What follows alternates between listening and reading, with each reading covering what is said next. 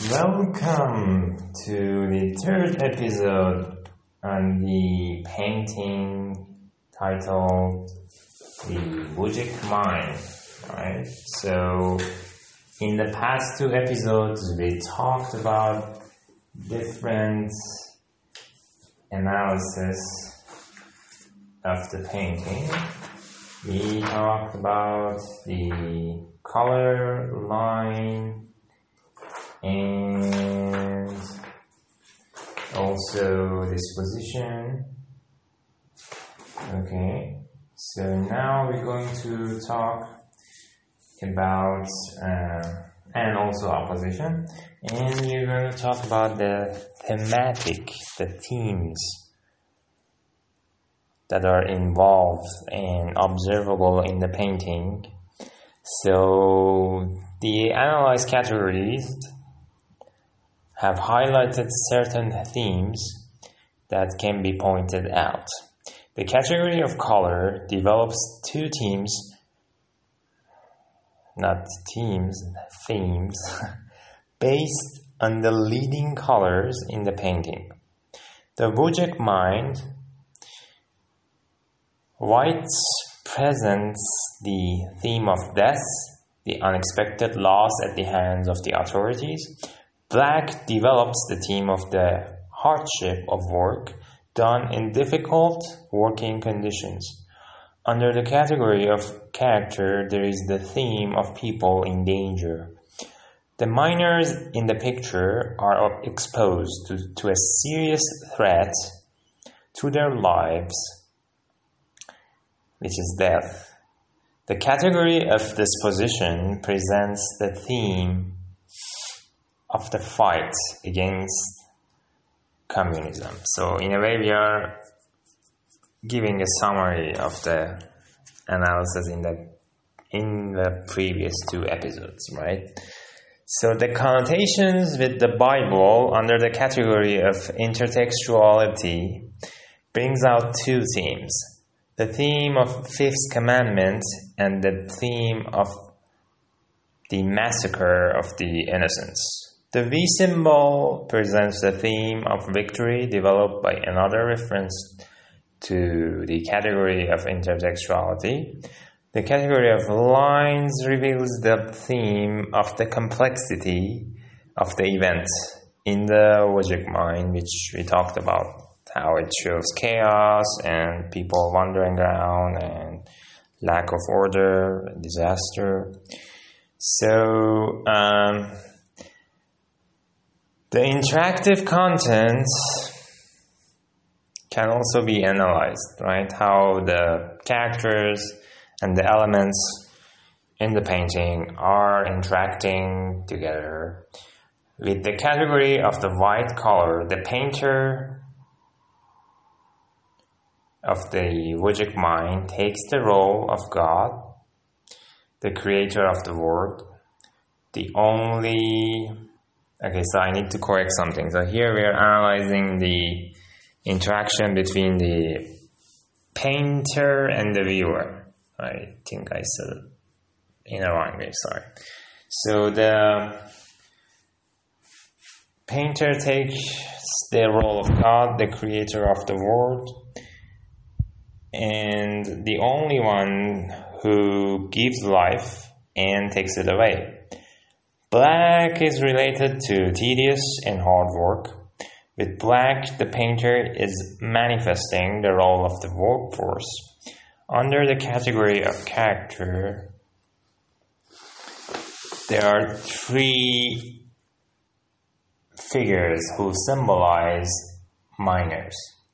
Their fate was subjected to death, and there and here, the author takes the role of the victims. This position or positioning relates to the significance of the positions in the picture. By placing the characters in the central position, the painter manifests the role of political heroes, right? So he's showing the people that led uh, that led the revolution in Poland, right? So the category of intertextuality with the help of two connotations or two references to the Bible puts the painter in the role of a killer. Victory under the category of intertextuality presents the role of a supporter or an agitator. The category of line is highly valued in the communicative event, and the painter takes the role of a narrator who is communicating with the audience through dramatic through that through the dramatic scene in the painting Wujek Mine. Each category has helped to identify the roles of the communists sorry, identify the role of the communicants, so people who are in the communication, or otherwise the way the addresser and the addressee interact, right? So this is getting a little too technical in discourse analysis, but basically we are considering how each of the categories that we analyzed can be used in the practice of discourse analysis for uh, detecting the interactions and the speech acts and other stuff, I guess.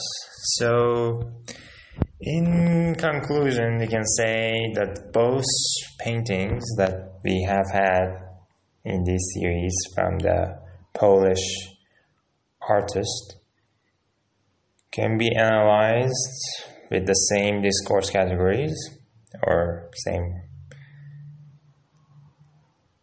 analyzation method or analysis method um, in order to reconstruct the content of these pictures regarded as text, right? So, in a way, we can, with our analysis, we can uh, kind of replace the whole painting with uh, a few page of text, right?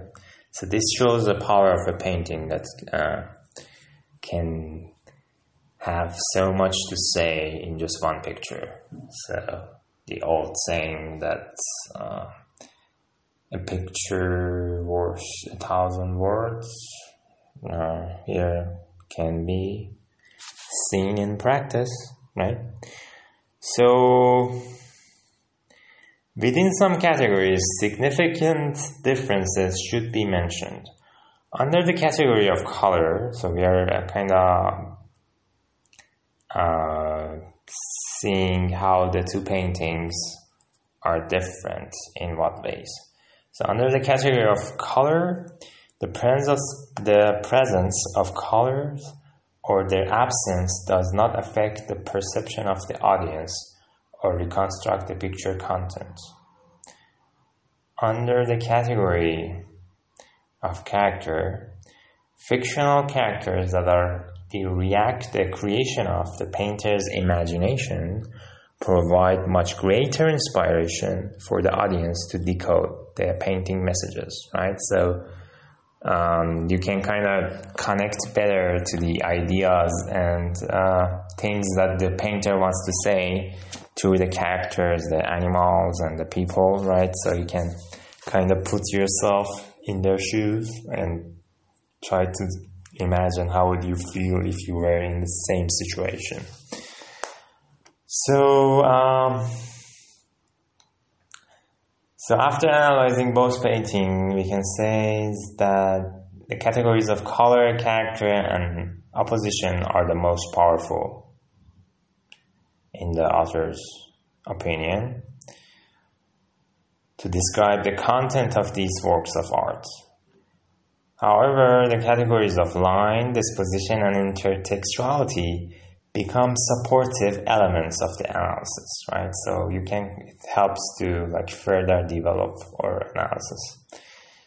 In the article, we have find various analysis perspectives to help the audience to discover and understand the encoded ideas and content messages in depth in order to achieve this goal, we have applied a thematic and cortege analysis that revealed a significant number of themes and roles that are the core of understanding the Polish reality, reality, sorry, the Polish reality, the what happened in Polish of the 1980s inscribed or included, engraved in these painting, in these two paintings. Okay, so we are almost done with these two paintings, and uh, I am interested to hear which one you guys like better. How, I mean, like, um, if someone gave you these two paintings, would you guess that they're from the same painter? Or uh, another question would be, um, I mean, they are in kind of the same topic, so we can say they can fit well in beside each other as a collection, right? So. So thank you guys very much. Uh, please uh, keep the comments and questions coming, both on the art appreciation and on uh, language learning. So if you have any questions about the words, especially the, how words are used in the context, and also the or analysis of the paintings feel free to comment or ask directly. So that's for today. It was a short episode. I hope you guys enjoyed it. So we will be back with another exciting, hopefully more exciting, um, piece of art for analyzing. And thank you very much for listening. Bye.